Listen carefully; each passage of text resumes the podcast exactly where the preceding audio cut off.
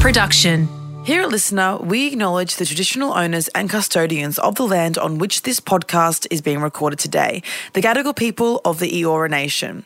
We also pay our respects to their elders, past and present. Always was, always will be Aboriginal land.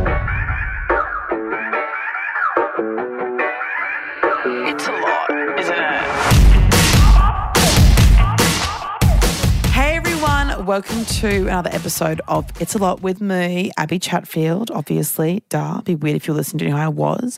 Um, but this week we're doing a amazing episode that I've been so excited to do because it's been, you know, something that's been a lot recently as I've been diagnosed with ADHD.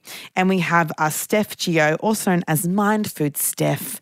She's amazing. She is trained in eating disorders, anxiety, ADHD, OCD, depression, and social phobia. So, of course, we had to get her wrong. Hello, Steph. How are you going? Hello, Abby. Thank you so much for having me here. I was delighted to Oh. be on the show, and I've been listening to your journey uh, with ADHD. So I'm really excited to answer your question. Oh yeah, as you mentioned, I'm a psychologist, so I've been working in the industry for a while now, and I just hope we can, yeah, generate more awareness on the topic. Well, let's start off with this. I feel like a lot of my female friends recently have been diagnosed with ADHD or think they have ADHD.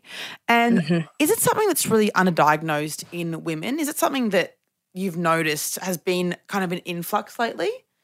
Yes, absolutely. And I think the influx of A, women recognizing that they may have it is due to lockdowns. I think working from home Yes. and being locked in the house, women were no longer able to kind of mask the difficulties they were having. And I think those difficulties really came out. Uh, throughout lockdown. And I, I Mhm. think that's one of the main reasons it sparked this, yeah, massive sort of inquiry. Do I have ADHD? And there's so much on it. I can't wait to go into. But yes, there is definitely a surge of people considering the, the diagnosis, particularly women.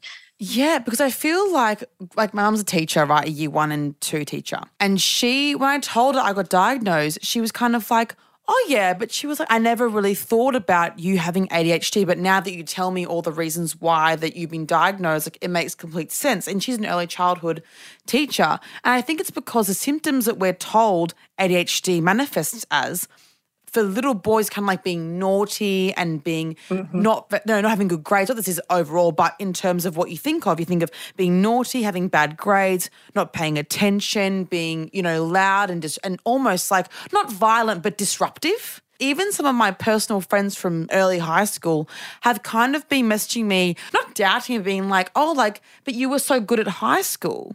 So, like, uh, Yeah. what are the differences in terms of, I guess, if we're going with gender binary, but everything's different with different genders, but Yes. in terms of, you know, women and men presenting with ADHD? Yeah, and you're absolutely right, Abby. Whenever people think, I always thought ADHD was this hyperactive male presentation. And to be honest, the DSM 5 criteria, and the DSM 5 is the Diagnostic and Statistical Manual of Oh, Mental got the book, she's got Disorders. book, she's got the book. She's like, see. I'm ready, bitches. I'm fucking page ready. 31. page 31. I love it.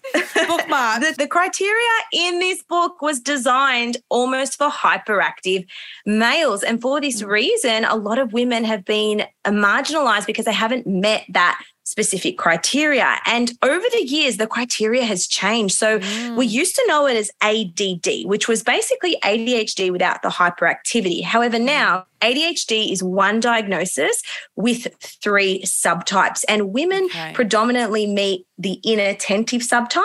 Then we have the hyperactivity, impulsivity subtype, and then we have a mm. combined subtype of both. And to answer your question, in school, due to societal norms, women have fallen through the cracks because in a classroom, women tend to have better behavior and they're more Mhm. prone to engage in what we call hiding behaviors. So, women who may struggle with ADHD in the classroom are likely to sit at the back and hope they don't get called out to answer a question. And because I guess they're better behaved, so to speak. They they don't tend to get um, called out, or they're not particularly disruptive with the inattentive subtype. They keep a low profile, whereas people with the hyperactivity or impulsivity subtype tend to Mm. clown around or be loud and have that profile we all think ADHD is. Yeah, because I was told that I have the the both the combination. Combined, yes. Yeah, combined. But I have never been, I've never been in trouble in my life, never was naughty. Never, like the mm-hmm. worst things I did was like forget my hat or like I would talk in class. But I was never Yes. naughty because I think that I was always, I had a mum as a teacher, so I was very like goody two shoes. So it was hard to like notice anything was wrong. And also, I got like straight A's, sometimes B's in my whole schooling. So people wouldn't believe that I had anything wrong with me. And it was kind of more like a, I'd be told by teachers that, you know, you have such potential. You could be so much because you, you, uh, don't do homework, you don't do assignments the night before. You're getting A's doing assignments the night before, and you have such potential. And I think the criteria for having any sort of ADHD or any any kind of mental health is it a mental health condition? Is it a what is it classified Yes. as actually? Yeah, what is it? So ADHD, attention deficit hyperactivity disorder, Yeah. it's a neurodevelopmental condition, which means it, you are born with it. You are born with it. Contrary to what people think, it's not a deficit in attention. It's difficulty regulating your attention. So someone who's mm. neurotypical, they can sort of do different tasks throughout the day. They can divert their attention. Whereas someone with ADHD, it's either attention is random or it's hyperfixated on something. And as you probably can imagine, Yeah. yes, yes. So like when when you have this kind of I guess is it a neurodivergency? Yeah, neurodivergent is the other way people describe it, whereas people without ADHD may describe themselves as uh, neurotypical. And Right. as you said, the combined subtype is, and you can either have hyperactivity or impulsivity, but especially in women, we don't see a lot of the hyperactivity is not so much in behavior. It's more just being talkative, chatty, sometimes inattentive. It's more sort of, yeah, just being chatty and and that type of I mean- um, impulsivity. My entire career is talking. Literally, my entire career. I talk Yes. probably 15 hours a week, I think minimum, and I'm still like at lunch. So Yes. that makes complete sense. But yeah, I feel like no one really noticed anything because all it was was, oh, you're so, and because also I was so busy. In year 12, I had three jobs because I we had like some home issue things. So I was also working all the time. So kind of my lack of wanting to do assignments before the night before or before day of even sometimes was uh was kind of like oh like she's going through things at home so like she she doesn't there's no way she could do it. But, you know, in hindsight, then at uni, it was the same thing. It was like day before, and I would still get like a six or a seven. And all I would mm. get was, it wasn't like, wow, how amazing you, you got a six when you did it the morning of that it was due. It was like, you have so much potential if only you applied yourself. And I would kind of think like, but I have applied myself in the most efficient way for me. So it's Yes. like I, I would end up feeling guilty, even if I got a six or a seven. I'd feel like I hadn't earned that six or seven because I Yes. feel like I should have been working for six weeks doing my, you know, one week check in, week one check in, going, I've done 10% of the assignment with my teachers and my tutors. And I'd be like, I was working full time. I'd think, uh, shouldn't I be like praised for, Yes. for finish something morning of rather than being like, if only you put more effort in, you would have gotten straight seven. So is that something that is is common to get really good marks, but to be kind of having this ADHD, mm-hmm. uh, these ADHD presenting behaviors and approaches to assignments and and and homework and exams even. Yeah, and it can be really damaging because, as you said, a lot of women describe their symptoms as not reaching their full potential in their career, or they mm. feel they can't demonstrate their full capacity, or they feel they can't get on top of things no matter how hard they're trying. And mm. you are trying as hard as your executive function allows, but you got to remember you're trying to deal with a neurotypical environment. Your environment isn't designed to meet your executive functioning barriers. And yes, you are doing well and getting a six or a seven. Imagine if you were thriving in an environment that was neurodivergent or set mm. up in a way that helped you study. But yes, the, the issue is there's a lot of shame around the diagnosis and internalized shame because teachers, parents, they internalize these voices such as, oh, if only you applied yourself, or, you know, mm. you're not reaching your full potential. And that's why a lot of women hide or don't seek a diagnosis because of these internalized ideals that you're basically brought up with because of difference in your brain wiring. Yeah, and how you, and how you thrive and want to function. Like I've had I had a few teachers who really understood me and really got that I because they would never check my homework ever, and they would be like, "I know you're gonna get an A, so it's fine. Like you're gonna probably gonna get." Like you're fine. Like at, at my high school, we had very good teachers, I think. Um, but there are some tutors, you know, who would kind of be like, "Well, your ten percent is none this week," and I'd be kind of like, "I have a full time job, babes. Like I'm I'm working in my industry. I I don't have time to think about this as well. And I want to kind of like de compress. But what are some um what are some symptoms that we should look out for uh so that we can get diagnosed? Because I feel as though all the symptoms that I had were kind of negated by my good grades. I kind of thought to have ADHD I had to be failing at classic study, I guess. I thought that I Yeah. had to be not very good. But what are some symptoms that we can look out for? Because I've had so many DMs asking, I think I have ADHD because of XYZ. So what are some primary examples? primary. And again, depends on the subtype, but let's go with the inattentive presentation Yes. because that is is more popular in women. So one of the main features is difficulty getting going even when you know you have to. There's this activating to do things that just does not happen and there's disorganization, forgetfulness, Mhm. distractibility, zoning out. Even if you're on the phone to a friend, difficulty sustaining your attention on the phone. Oh, babe. Scrolling Instagram while on the phone. And I'm like, I'm so sorry. Yeah. What'd you say? Like, it's so bad. Yes.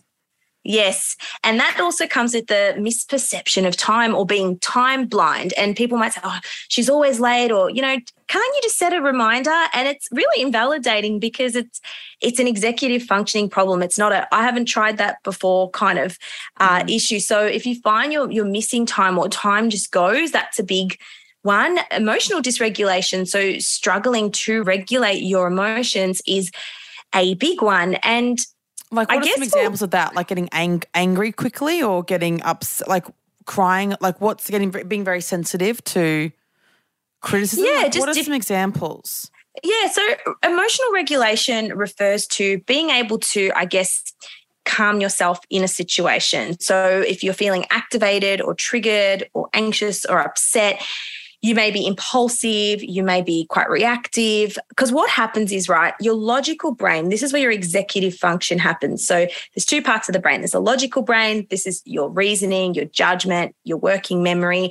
And that part of your brain actually doesn't develop until you're 25. And what they've found is that part of the brain in people with ADHD is 30% slower to develop as well. So this is why Oh. sometimes mm, people with ADHD may be labeled as immature or not, you know, act their chronological age. And this part of your brain is what helps you kind of think of the right strategy. And you've already got, you know, deficits in that executive functioning. And we need that when we are activated. So when our fight or flight is set off, we need that part of the brain to problem solve through certain situations. So people with ADHD have a deficit in that problem solving. They, yeah, may be, struggle to sort of regulate their emotions when they're activated or in times of challenge. hmm So there's emotion regulation issues. What else is there? Sorry, I interrupted you as per.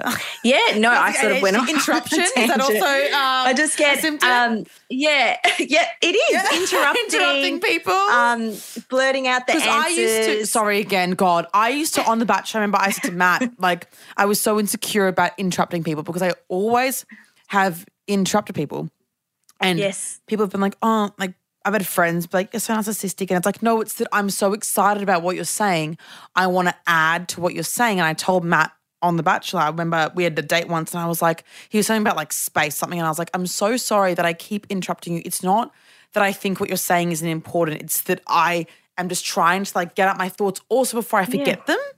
Like I have Yes. thoughts and I'll completely forget them. So I'm like, I want to get it out so you understand that I'm listening to you and I want to show that I'm actively listening, but I'm also in doing that being very rude and interrupting you. So it's a very hard thing to manage. It is, and it's it's not your fault. Again, it's your executive functioning. And another symptom is difficulty speaking in an organized way to express all your thoughts. So you mm. probably want to get it out fast in the time you have because it's mm. hard to have your thoughts organized. And mm. on that topic of organization, people with ADHD, they struggle to keep things organized, difficulty cooking and shopping, having a messy car. They have difficulty keeping up with small talk. They feel fatigued from a normal schedule, quote unquote. Inability to accurately predict how long it takes to get tasks done. They may need repeated explanation of details or instructions. Mm-hmm. And there is honestly so much, but I guess the key component in a diagnosis is does this interfere with your day to day functioning? Mm. And does it occur in more than one setting? So, to actually get a diagnosis, it has to occur not just at school, it has to be work or your relationships. And this can affect your relationships as well, especially the impulsivity uh, subtype as well can interfere with your interpersonal relationships. How so? And I got a lot of questions about that. People who are with someone who has ADHD or someone who has ADHD and is worried about their partner. How does that affect I guess, romantic relationships in particular? It affects romantic relationships because often people with the hyperactive impulsivity subtype, they tend to maybe jump from relationship to relationship and they often don't feel satisfied in relationships. However, I do want to put a disclaimer if you experience that. Me vibes, never been for longer than six months. It, uh, yeah, and yeah, yeah, it's, it's. But I, I must say is that there is a high comorbidity with ADHD and other mental health conditions. So if you have these symptoms, it may not just be ADHD. There may be some underlying trauma. There may be some difficulty with anxiety. So we do see trans diagnostic overlap, which means symptoms of, because I get a lot of questions around borderline personality disorder, and many mm. people with borderline have ADHD as well. So that emotional dysregulation, the interpersonal challenges, they're seen across many disorders. So I don't want people to listen to this and generalize and yes. self-diagnose. Um, so yes, it can be due to an overlap in another uh, disorder, but to answer your question, yeah, we often see impulsivity may interfere with relationships, never feeling satisfied, and your, your partner not understanding you. Maybe if they don't have, I guess, ADHD literacy or knowledge, they can often think you're so inconsiderate, you're so selfish, you just don't care, when really it's an executive functioning issue. It's not a personal issue or a personal attack on them. So I think it's important to find relationships that are willing to learn about your ADHD and how can help you thrive in that. So you don't feel like, oh my gosh, I got to, you know, change how I am to function in this neurotypical world. Yeah. So how does that manifest in relationships? Like, is it like forgetting certain dates or like forgetting you have like a dinner that night? Is it things like that that would make someone maybe in theory um yeah. forgetting forgetting birthdays in your calendar or? I think it really depends on the person but you know they have difficulty staying on top of tasks issues with time messiness. So if a partner struggles with those things or they can't accept all parts of you, it may amplify reactions or it may amplify fights or disagreements. And the thing is, a lot of women, as I said earlier, they will, this is sad and unfortunate, but what they've found is the number one coping mechanism women use for ADHD is hiding. But oh. they are reluctant to seek help. They would rather kind of hide their symptoms rather than seek help. That's the number one coping mechanism. Wow. And the reason is because these brain-based symptoms, so these difficulties with cooking, shopping, clean, you know, cleaning, mm. staying on top of tasks, these brain-based symptoms lead an urge to retreat, protect or hide mm. because they're fearful. They're fearful of rejection, of abandonment, of being dismissed, of being invalidated. So they try to mimic, I guess, neurotypical behaviors mm. because they're scared that people are going to say all the things they've heard their whole life, essentially. And that can come out in relationships as well. Totally. I mean, I feel like my whole life, you know, a little while ago, like 10 minutes ago, you saying that you know, why don't you just set a reminder? And I think people need to understand that, like, when you have ADHD, you need a reminder for every single part of your life. It isn't just a reminder for like going to the shop. It's it's like a reminder for call this person back. It's a reminder for pay this bill. It's a reminder for like every single thing. Unless I do it mm-hmm. right away. That's why now I've learned since I was diagnosed to like if I get a bill email, I'm like, one second paying this right now. Cause I've gotten like bill overdue. I've lost a point on my license not paying a parking bill, not because I didn't mm. have the money, but because it was on my fridge for a year. I, and I just forgot it was there. And things like, you know, a call with them. I have to have a 10 minute reminder before. I have to have reminders for literally every single thing. Taking the dog for a wee, like every single part. It isn't just a, oh, Yes. we have dinner, set a reminder. It's every single thing of my life has to be reminded of. And it's really hard to maintain that and also a career and also a romantic relationship and also friendships. Like I have friends I haven't seen for like Mm. eight months. In my brain, I saw them last weekend.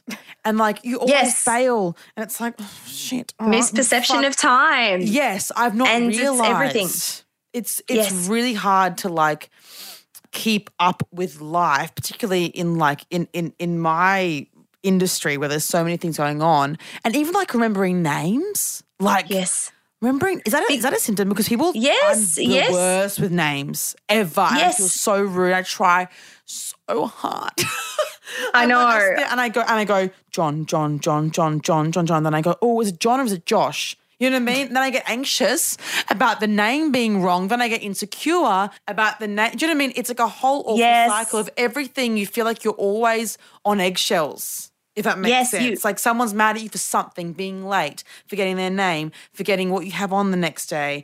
You know, um, I don't know, like, oh, I forgot to bring my pen. Can I use a pen? Like everything is just like you're always in Mm-hmm. Everything. trub. Yeah, and that anxiety, when you're anxious, your frontal lobe flips and you can't actually access the information you need. And your frontal lobe is where your executive functioning happens. And this is where ADHD people struggle. So think of your executive functioning as your mm-hmm. CEO of the brain. It's your working memory. So it's your memory in the moment. And that isn't working as efficiently as someone without ADHD. It's mm-hmm. your emotional regulation, your processing speed. And so when you struggle with names and being on time and all of that, it's not you as a person trying to do that. The, the CEO of your brain is just different. And it's not different bad. It is just different. And mm. I, I I love this description where they they call it the, you know, invisible difficulty that people can't mm-hmm. see from the outside.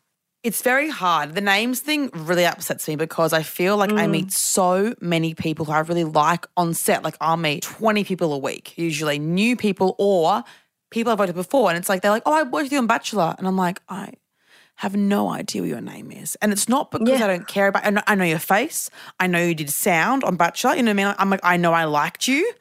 I have no idea what your fucking name is. I have no fucking clue. And I have to wait until I see you. I look at name tags. I'm like, ah, hello, hello, Stephen. Like, so it's very, it's it's very stressful for me. And I feel like I've also seen people post on TikTok. I, you know, TikTok isn't the most reliable source, but there are a lot of people realizing they have certain m- mental health issues or neurodivergencies from TikTok. And I've seen someone list um, the co- like similarities in experience for people who are have ADHD or are narcissists. So like I've seen people say that like talking over people, people because I've seen people have friends from like high school say I think you're a narcissist, and it's just that I talk over them. Do you know what I mean? And they Yes. think that that's narcissistic personality disorder. It's actually just that I get excited and talk over them, and then I forget I forget about dates, and it's like, well, you're narcissistic because you've forgotten about you know this certain thing, or if you've forgotten someone's name, and it's like, mm. no, I just have a bad memory in in in that way. So, it, are there overlaps in symptoms, and then is is the difference intention, or what's the difference? Because I'm scared I'm a Yeah. narcissist, basically. Long story Well, short, A, if you're questioning if you're a narcissist and you feel scared of being one, you are probably more likely than not a narcissist because the Great. difference between a narcissist and someone who thinks they have it is worrying about it and thinking you have it. Um, and feeling bad you said you know i feel bad when i remember people's names and you're not deliberately trying to do it to hurt people. So narcissism occurs on a spectrum and on the far end of the spectrum you got narcissistic personality disorder. But people can have narcissistic traits. We all lie somewhere Mm. on the spectrum and is there overlap? Maybe but i don't think it's problematic. I mean people are preaching be confident and self-love and all that but when does that cross into uh, narcissism so i think Mm. it, it does come down to a do people feel bad about the behavior and if they do if they, oh my gosh i forgot their name whereas if someone's like i'm going to pretend i forgot their name to make them feel really Oh, bad No, that is never. the difference I try so hard, Steph. I sit there and Mhm. I'm like, and then I, I feel like my brain is firing off. You know what I mean? Like I'm like, Yes. "Oh, what's your name? What's your name? What's your name? Even people that I work with every day, like on the Masked Singer, right? I would every day remind myself what everyone's, even like producers that I saw I, they'd call me twice a day. And I'd be like, hey, I was too scared to say their name because I've forgotten that many names in my time that I'm scared to even say their names, which causes me to forget their names because I'm not saying their names. If that makes Yes. sense. Yes. It's like because I'm, I'm not, I hear the name once and then I go, never again are you saying that name because you've forgotten so many names in your time. Like I don't remember any names. And then all names kind of go into one ball. I don't know if that makes sense, but like Yes. they categorize. I'm like white man names like Dan, Stephen, John, Paul. And there are so many in television that I'm like, I have no idea what like what your name is. So it, it really like it affects your self-confidence because you forget people's names and faces and you forget what they do. And it it's not an intentional thing. I try I write people's names down now. I'm like executive producer, Sean. Like, and it's not Yes. because I don't like them but it's just because I, I forget so much so often. I can I also kind of confuse people. I'll think that, you know, Jenny's daughter is named Sarah, but actually it's Sean's daughter that's named Sarah. And you know what I mean? It's like this whole or like, you know, everyone kind of turns into one person. Is that a symptom of ADHD or is that just me being busy? I'm like, Well, look, I we- can't discri- you know, differentiate. Yeah. I mean, look, we know that there is struggles with memory, with processing speed, with with all of that. And I think you've got to be a bit kinder to yourself because people without ADHD struggle with the same thing. But hey, you actually have a reason to not remember people's names. Um, and I think, look, it's it's tricky, and yes, it can be a, a symptom because it is your working memory. It's the memory you need in the moment to remember someone's name. So absolutely, it can be a thing. Okay, thank you, Illy Queen.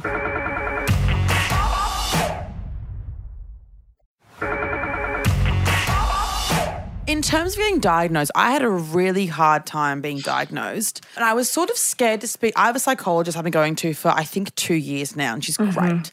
But I was nervous to talk to her about it because I felt like I wasn't diagnosed by a psychiatrist. Therefore, it would kind of be obsolete to speak to her about it, if that makes sense. I'd kind of be like, because I think that if I came to her being like, I have ADHD, she'd be like, okay, well, let's go to a psychiatrist next. You know what I mean? So it took me 18 months. I tried for I tried for so long to get an appointment. Then it was COVID, and everyone was going to psychiatrists because of all the mental health conditions that, you know, came from lockdown and everyone's self-reflecting and and then I eventually got an, appointment and it took, you know, an hour for him to go, yep, call you have ADHD next to medication. But um firstly, what is the first step to getting diagnosed? Should we tell our psychologists without getting an actual diagnosis that we think we have it or what's the kind of process? it is extremely challenging to get a diagnosis in Australia, particularly you know in Melbourne where I am, but anywhere in mm. Australia because no one in the public system deals with it. There is mm. very little, if any, psychiatrists who will say bulk bill or who have availability. And i- there's no appointments. The um, doctors I work with who assess for it and who refer you, they're booked out to 2023. So, number one, getting in with a psychiatrist is extremely challenging and it is expensive. Now, the reason you need to be diagnosed or you want to be diagnosed by a psychiatrist is because it is the only way you can get uh, pharmacotherapy treatment. It's the only way you can get medication, which is the first line of treatment for ADHD. Yes, a psychologist can diagnose you with ADHD, but you cannot get medication unless your diagnosis comes from a psychiatrist, even a doctor. Doctors need what's called a letter of delegation, which is a letter of permission from a psychiatrist to prescribe dexamphetamines. As you said in one of the episodes on your show, it's a Schedule 8 drug. So a dexamphetamine mm. needs a special type of letter from a psychiatrist, and getting into that appointment with the psychiatrist is challenging. So for people who think they may have ADHD or they want to start this journey, I would 100% recommend looking at some of the resources out there and seeing if you resonate. There is a great YouTube channel called How to ADHD. This lady talks about it and it's fantastic. And if you think you have it, look out for it. Read some resources. And if you think you resonate, yes, go to your psychologist because you can book in for a psychiatrist and that appointment may be in months, months, months' time. However, ADHD has a lot of comorbidities. And when I say comorbidities, what that means is two or more diagnoses or disorders that occur at the same time. We see such a high prevalence of people with ADHD also having bulimia, binge eating, substance use disorders, sexual trauma, PTSD. And what we recommend is up until the appointment with your psychiatrist, start to work on those other concerns, especially if you have a substance use disorder, such as a drug addiction. A mm-hmm. psychiatrist is not going to prescribe you dexamphetamine. So you can work on that other addiction until your appointment if you have one. Yeah, because I had to get, not only was it the year and a half trying to get an appointment, it was then, and this is fair enough, like when it's drugs that uh, schedule eight, it makes sense. But then it was three months of trying to get my heart checked, get my uh, urine checked for methamphetamine to make sure I wasn't on any other drugs that were, so I wouldn't just do this to get uh, dexamphetamine. It was always other tests that then took then took three more months to get a dexamphetamine mm-hmm. uh, script. Um, so yeah, it is it is really hard. I think the the major issue is trying to get an actual appointment with a psychiatrist because I had refer I had multiple referrals from my GP who was so lovely. And I was just like I they were like yeah next appointment is June 2023 this is in January this year. And then even then it's about 600 bucks like yes. it's not it's so expensive. It isn't like it's like, oh, because like psychology is what, 130 bucks or something is mine every time I go, like with my mm-hmm. rebate, which isn't cheap, but it isn't like it's like like 600 bucks is a whole week of pay for a lot of people. Like yes, it's, it's a yes. huge, it's a huge amount of money. It isn't just like a hundred bucks. You know, you can probably scrape it together if you save up for six hundred bucks. Is like a car repayment. It's your rego. It is so mm-hmm. many different things. So, are there any other things that people can do? Are there obviously medication is probably the main way to deal with it, but are there any other resources that are free people can kind of go to? Um, you've said how to ADHD, but are there any? I don't know. I mean, your Instagram, I'm sure, has a lot. There's what? What can we trust? Yeah, we trust. I guess. Well, I also just want to point out that psychiatrists, as you said, they are costly. They can be anywhere between 400 and $1,000 a session. But there is a letter called a 291. And what this is, is a oh. letter that a doctor writes that actually gives you back $400 approximately on your appointment with a psychiatrist, but it's just a once off. It's one appointment once a year. Oh, yeah, good. that gives you a rebate. Yes. And not many people know about it, but no. if your doctor is aware of it, they can refer you to a psychiatrist under a 291 and you will get $400 back from Medicare approximately. So just to, Amazing. yeah, that might That's help so people. People would, that would help with so many people that are listening right now. Yes. So if we if we can't get that, and if we can't get our uh, you know appointment for a while, any resources that you can think of? Yeah, I definitely think there's so much online. So on uh, YouTube, there's uh, Jessica McCabe, I believe is her name, How to ADHD, that uh, channel, but that gives you additional resources. So, mm-hmm. however, everyone has a different combination of ADHD, right? There's a certain amount of symptoms, and people can have different combinations of symptoms. So, it's about finding what is going to work for me and then trying to make your environment ADHD friendly. So for a lot of mm. people at home, it's about making a task within arm's reach. So if there's a coffee, having all the things you need to make your coffee within arm's reach. Mm. you're not walking mm. over to the fridge and then you go take your dog for a walk and then you got this empty coffee cup in your hand. Oh my God, it's no. about finding, yes, what do mm. I struggle with? And then making that ADHD friendly for yourself. So there's lots of TikTok accounts that I can uh, provide you with later. give you some Put links to that. Show notes, yeah. Yeah, yeah, that have planners or not a planner, not a book, but just a single piece of paper you can put on your fridge, which you tick off, and it again needs to be modified for everyone's unique challenges. But mm. I think finding a psychologist or a therapist who has experience in ADHD is extremely important and mm. often a psychologist who is trauma informed because we see a lot of comorbidity with ADHD and trauma as well. And yes, mm. psychologists can be costly even with the rebate, but mm. you mm-hmm. also can find bulk billing psychologists as well in Australia. Yeah, for sure. I do want to talk about the uh, statistics if you yes, want to yes, know. Yeah in general, 2.5% of the adult population have ADHD, but only 0.9% are being recognized and treated. Wow. Because I, I feel Yes. as though ADHD is kind of a like you think of it as being a kid thing. Because I feel Yes. as though you think of like kids have ADHD and then they grow out of it, or if you aren't diagnosed as a kid, you aren't really you don't have ADHD really. So Mm-hmm. like. How how hard is it to diagnose an adult versus a child? I guess because I feel like when I was looking for a psychiatrist, is the issue that I had as well was that all of them were kid psychiatrists, and they were like, we don't really do adults. And I was like, oh, okay.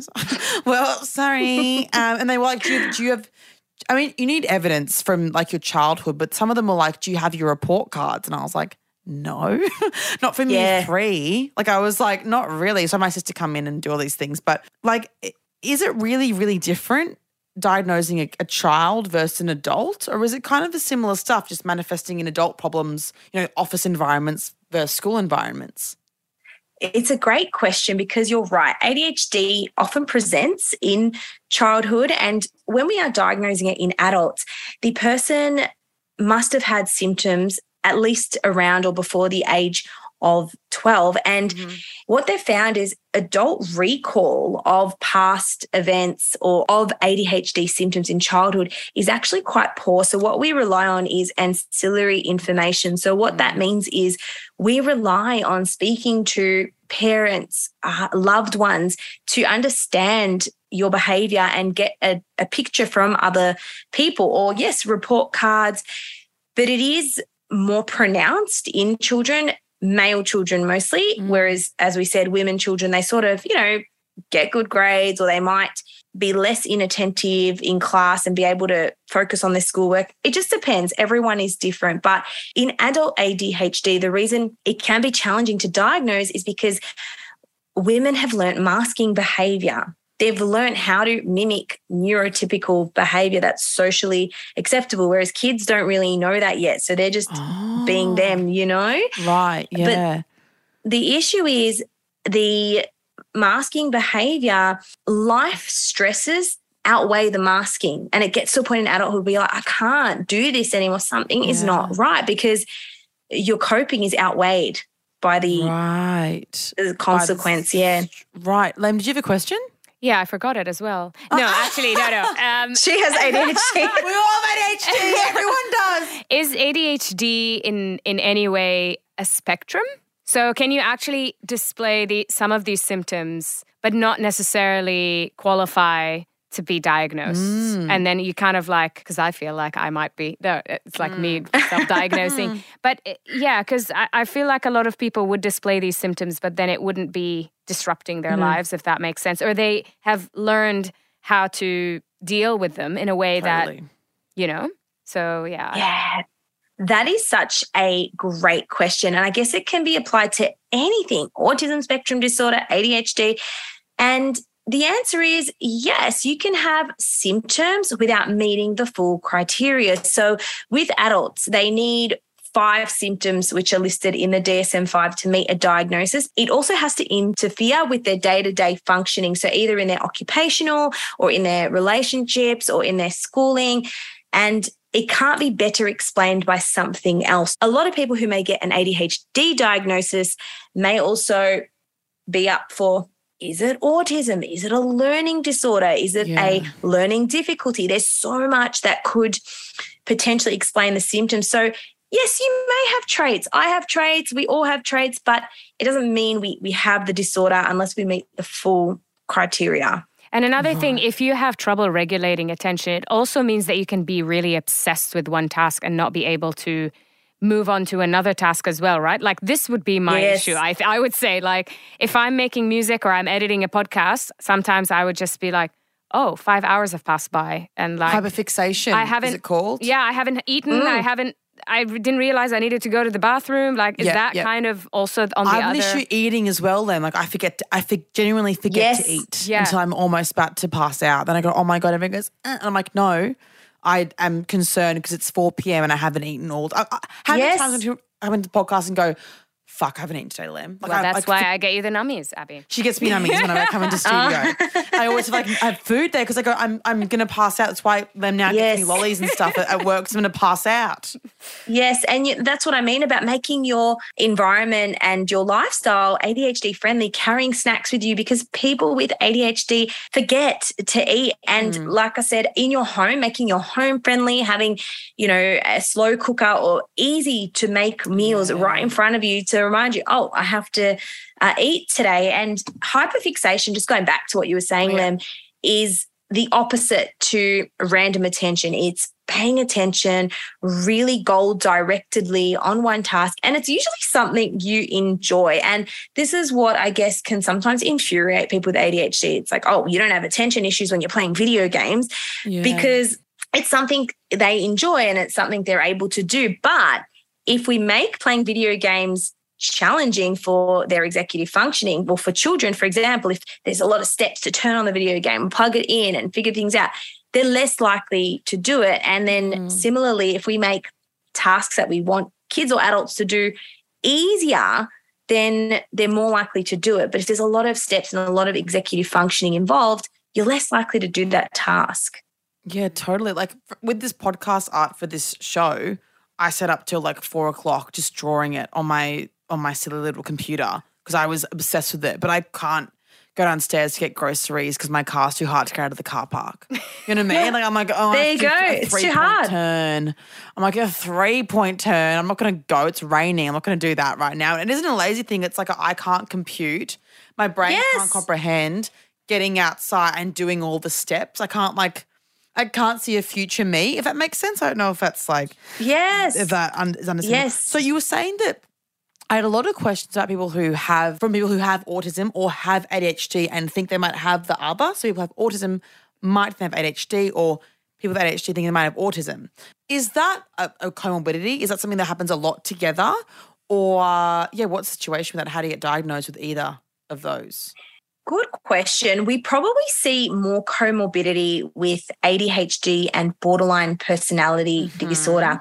We've found that people with borderline personality disorder, 40% of them are also likely to have ADHD.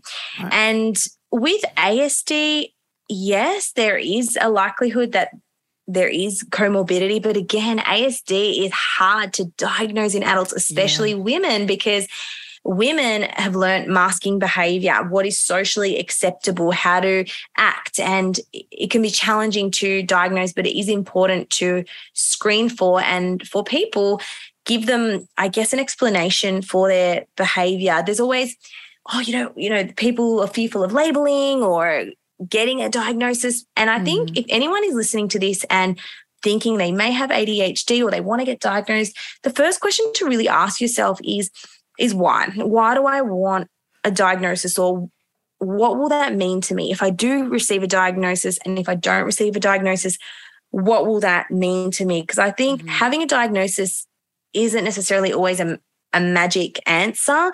And there's no evidence based psychological intervention. It is symptom management and medication for most people. And Yeah. people find the medication is magic. We call it the Cinderella effect. You, s- you suddenly have it, and then you're able to be productive and be, you know, more organized with work. I just wanted to know what's been your experience so far with the medication? So I've only been on it for about, I think, a week. And the first day I was like not well. Like I, I had it when I was filming. So my I was like, okay, I'm just gonna keep it, keep my script until I have a day off work. And then I realized I don't have a day off work until like uh, August. Um, but I had a weekend off, which is joyous. But before that, that wasn't the plan. So I took it when I was filming Masked Singer, and everyone at the semifinals, if I look a bit weird, that's why. Because I was not well. Like I looked in the mirror and I was like, I feel like I'm at a club at 4 a.m. Like I was like, I my eyes were crusty, my lips were getting really dry, and I had to put pour on my lips because it kept flipping up into my mouth, and I kept making weird mouth. Like I was like mouth twitching, and I was like, oh my god, Husey, I'm done. Like I was like, this is so bad. I tell Osha, I was like, Osha, I had my first dexamphetamine. Heads up, babes. I could be weird tonight, and I was. And. I mean, the producers didn't notice, but I was weird. And then the next couple of days, I couldn't sleep at all that night at all, Mm. like literally not one bit. And then it's been about a week, and I've had a one day without them. I had a very bad anxiety panic attack on the weekend, um, probably the worst I've ever had. And I think it was because I forgot to take my medication, so I had like a bit of a come down. But it's been okay. It's been I'm only taking I'm taking half what they said to take right now. So I was taking Yeah.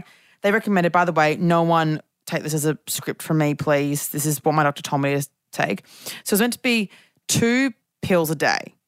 But for a week, I took half a pill all day because I couldn't sleep when I had one. I had one in the morning, 11 a.m., and I couldn't sleep to the next night at 10.30 p.m. So, Wow. uh, yeah, it was bad. And also, I think because I was filming as well. So filming makes me anxious already and filming makes me very on, right? So I'd filming mm-hmm. or radio every day for a month. So it was, I was constantly waking up and going, and I had to be. But so it's been, it's been okay. I haven't noticed any big difference in like my symptoms. I have noticed, I don't know if it's placebo, but I have been able to organize things. Like, for example, when my friends have texted me saying it's my birthday, August, whatever, I've been able to go, I'll put it into my calendar now. So I've been able to manage my life to suit my symptoms better, if that makes sense. I haven't had less Yes. symptoms, but I've, I've had the ability to go, great, well, let's block out that time that weekend, then let's book a flight right now. So I'm more, maybe Yes. more aware to be able to function rather than lack of symptoms. It's more, I'm able to preempt the symptoms, if that makes sense. Yes. Yes, yes. And that that's exactly how it is supposed to work. So Mhm. it's we kind of call it shiny object syndrome. so when it's like, oh, this thing, oh, that thing. What um the dexamphetamine does is it stimulates the frontal lobe and it says focus on one thing now and it quietens the hyperactivity, it quietens the impulsivity. And some people actually worry like, am I going to lose who I am? Am I going to lose my personality? Especially, you know, you're so like charismatic and chatty and Mm. you know you're you're on in your radio show but what's important to know is like Cinderella at midnight or when the medication wears down, you're going to be that same person. And yeah, unlike antidepressants, uh, this type of medication is quite different. You can be selective with when you take it. And if one day you don't want to take it, it's okay. It's not like an antidepressant where you need to take it consistently every day. Okay, amazing. So, what other medications are there? Because people have been on I, Visine or and Vyvanse? Ritalin. Vyvanse. Sorry, what's Visine? No idea. Vyvanse Yeah, so- and Ritalin. And is that like a dexamphetamine? They're the first point of call, and then it's kind of like seeing what's better for you from there. Yeah, so just a disclaimer, I'm not a psychiatrist and I can't prescribe medication. So I'm just having general chats, general chats. Just having a listening to my general chat. Yeah. so what they have now is what's called a retrospective diagnosis and if someone is diagnosed with ADHD and it has been going on for quite a long time, people are really loving Vyvanse because it is long active. So long active means it lasts longer as opposed to shorter acting uh, medication. And what they've also found is long acting medication such as Vyvanse, it actually helps with comorbid conditions such as binge eating or Mhm. other diagnoses that people have. But again, medication is such an individual experience. So it's Mm. important to find what works for you. Totally. And just one more question before we go. How do we know Any. if medication isn't working for us? Because I feel like everyone's been saying to me for the past week, it's an adjustment period. But for those of us who are on medication, like what is kind of the the, the the not the breaking point, but what is the point when we say, I don't know if this is working for me? Or do we just keep chatting to our psychiatrists and psychologists and then they'll kind of flag it for us? That's a really important question because, yes, I think there's a lot of pressure or comments that just wait, just give it time, it's going to be okay. But I think if you find being on the medication doesn't enhance your life in any way or doesn't allow you to function better and you've experienced this for a prolonged period of time, then yes, definitely chat to your psychiatrist about it. Or if you're having really adverse side effects that just aren't worth the juice isn't worth the squeeze, that may be when it may be worth speaking to your psychiatrist about as well. But I think it's important to point out is it needs to be used in conjunction with psychological therapy or in Mhm. conjunction with modification of your environment or strategies or skills. It's if you just do it alone and you're not trying to put things in your calendar or you know set your times or whatever, it's probably not going to feel as effective as it could. It's not like a miracle cure. It's just it's just something to like kind of enhance you know, make yeah. it better, right? Amazing. Well, Steph, I loved talking to you. Like I could talk to you for hours. You were so amazing. Everyone follow Mind Food Steph on Instagram. Um, and anything else you want to plug? Thank you. Oh, I would just love for everyone to head on over. If you've got questions, I've got lots of videos on my TikTok page, and I always reply to people's questions and Amazing. do more videos on that because I think mental health needs to be expressed, it needs to be validated, and now people are getting so aware of it. So let's educate people on what they may be experiencing. Absolutely. Well, the links to your Instagram and your TikTok will be in our little show notes. So thank you so much, Steph. You're amazing. Thank you so much. Thanks for having me.